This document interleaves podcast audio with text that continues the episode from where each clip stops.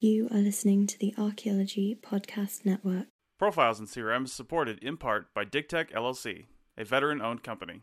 The future of the past.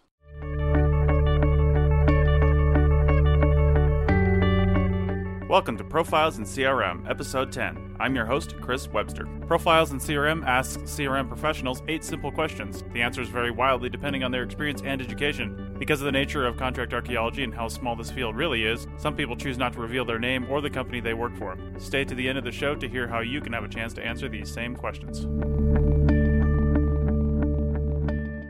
Okay, so here's the first question in Profiles in CRM. What is your name and who do you work for? Uh, my name is Sarah, and I currently work for the state of Indiana um, in the DNR DHPA, and I do some work with the Forestry Department uh, Division as a volunteer. Um, I am working in the field right now, but I'd rather not name the company. Mm-hmm. And Sarah is on her cell phone right now using Skype, so that's why the uh, audio sounds a little scratchy, but not too bad. This is what uh, interviewing people actually working in the field sounds like. All right, next question. How long have you been working in CRM? How much CRM fieldwork have you done, basically? Oh my God, since since I officially graduated, um, I guess in 2005, I have been pretty much working in the field on and off, um, pretty consistently. Um, so I would say I've been doing archaeology now for probably about 11 years, maybe 12, and uh, about 10 of those years has been in CRM. Okay.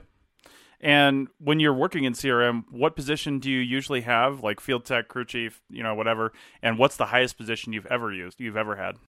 Um, I usually work as a shovel bum, so like a, a crew tech. Um,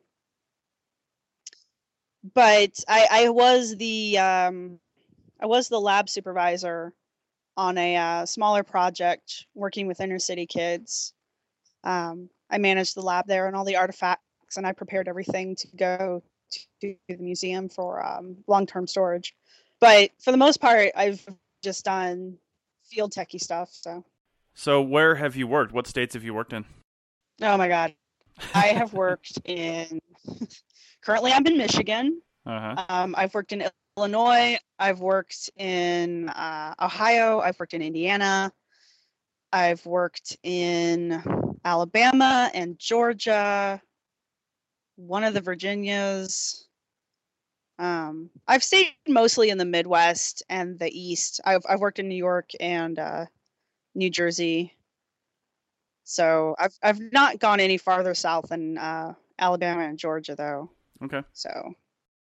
All right. So, what is the best thing that's happened to you that's related to being an archaeologist? What thing, if you weren't an archaeologist, this awesome thing would not have happened? What is that? I know I meet a lot of really cool people. Um, I people about a lot of things.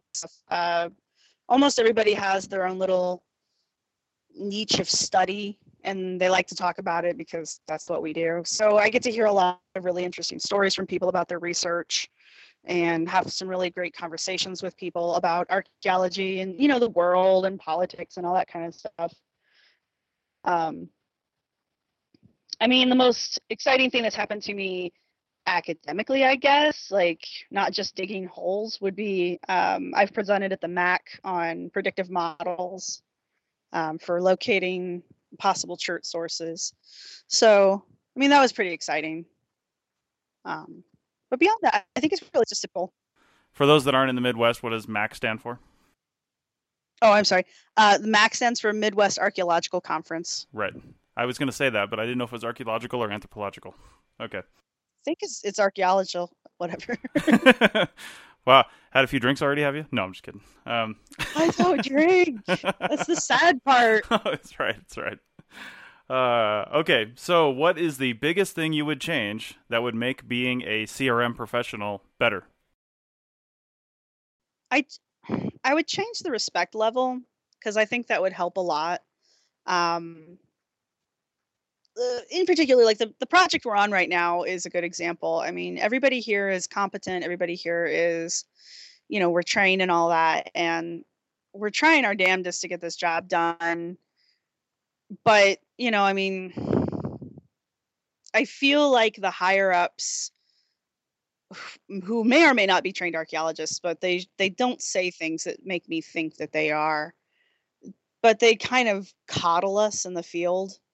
And I think when you're in the position of just, you know, the lowly field tech, I think a lot of times you're really treated like you don't know anything and that you're just like some kind of leech there trying to suck money away from the company and I just don't feel like there's enough respect for the person who's actually doing all of the labor.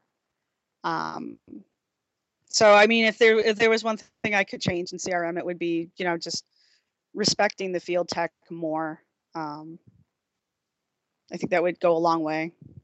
Yeah, absolutely, and that uh, that that goes a long way with all kinds of different areas in relation to field techs. Yeah. So yeah, that's a good one. All right. So, what is your career goal in CRM if you do, in fact, plan to stay in CRM? I do plan to stay in CRM, and my goal is to actually get a full time permanent position with a company that is maybe a smaller, medium medium sized company. Mm-hmm. Uh, I mean, being a field tech's great, and I don't plan to stop digging. I just one of the big downsides to being a field tech is you don't know where you're going to be, you know, a month from now because you you got to go where the work is and so it's it's constantly just finding one job after another after another um, and i would like to eliminate that and stay with one company preferably you know in the midwest or you know if we make it overseas with someone near home mm-hmm. So that's my goal is to just be a, a full-time uh, crm person preferably you know a crew chief or a, maybe even a pi eventually okay all right. And the final question if you could give an undergrad thinking about CRM as a career um, one piece of advice, what would that be? Study everything. Diversify. Seriously, study soils, study rocks, study prehistoric, study historics, study glass, ceramics, study your cherts. Um, mm-hmm. Just and don't expect to be taught that at your undergraduate level because you won't get it. Unless you're in some kind of specialty school you're not going to get it. So be prepared to study everything and basically do it on your own. Right. Okay. So where can people go on the web to find out more about what you're doing?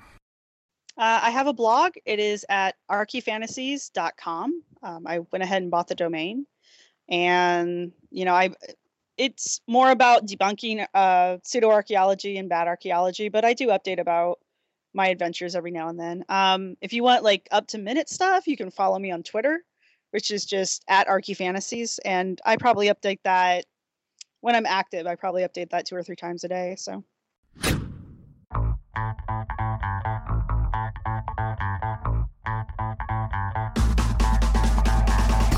Still recording on paper in the field? Hate having to process hundreds of site records when you get back to the office and would rather go straight to report writing and research? DigTech has the answer. Hi, I'm Chris Webster, founder of DigTech LLC, a disabled veteran owned CRM firm and archaeological technology research and development firm. At DigTech, we're creating applications for smartphones and tablets that will increase efficiency in the field and will keep archaeologists doing what they love archaeology and will reduce the amount of busy work in the office. Some of what we do involves enhancing existing third party applications that are already on the app stores. Use our consultation form on the website at www.digtech-llc.com forward slash tablet, and we'll help you figure out what digital solution is best for you. The cost of going digital is a lot less than you think, and once you do it, you'll wonder why you ever recorded on paper to begin with. Contact Chris over at DigTech, the parent company of the Archaeology Podcast Network, today and let DigTech help you save paper, save time, save resources, and go digital. Now, back to the show.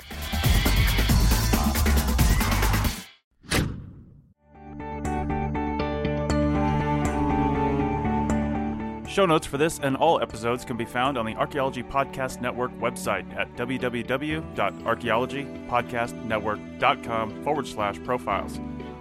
At that page, you'll also find a form that you can fill out so you can be interviewed on the show. Interviews take less than 30 minutes and you don't need any special equipment. Thanks for listening, and I'll see you in the field. This has been a presentation of the Archaeology Podcast Network. Visit us on the web for show notes and other podcasts at www.archaeologypodcastnetwork.com. Contact us at chris at archaeologypodcastnetwork.com.